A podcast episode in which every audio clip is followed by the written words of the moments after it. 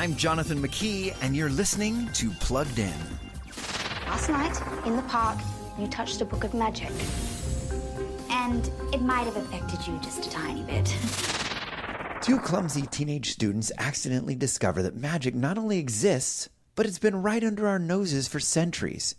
The Bureau of Magical Things, a former Nickelodeon series now streaming on Netflix, is the story of Kyra, who uses her newfound powers to defend a secret magical world and unite fairies, elves, and humans. This family friendly fantasy series truly deserves its TVG rating. Yes, as the title implies, it deals with the world of magic, where elves move things with their minds, cast spells, and speak to animals. But it also emphasizes the importance of teamwork and selflessness. Before streaming the latest shows, visit pluggedin.com slash radio and be sure to follow us on Facebook and Instagram. I'm Jonathan McKee for Focus on the Family's Plugged In.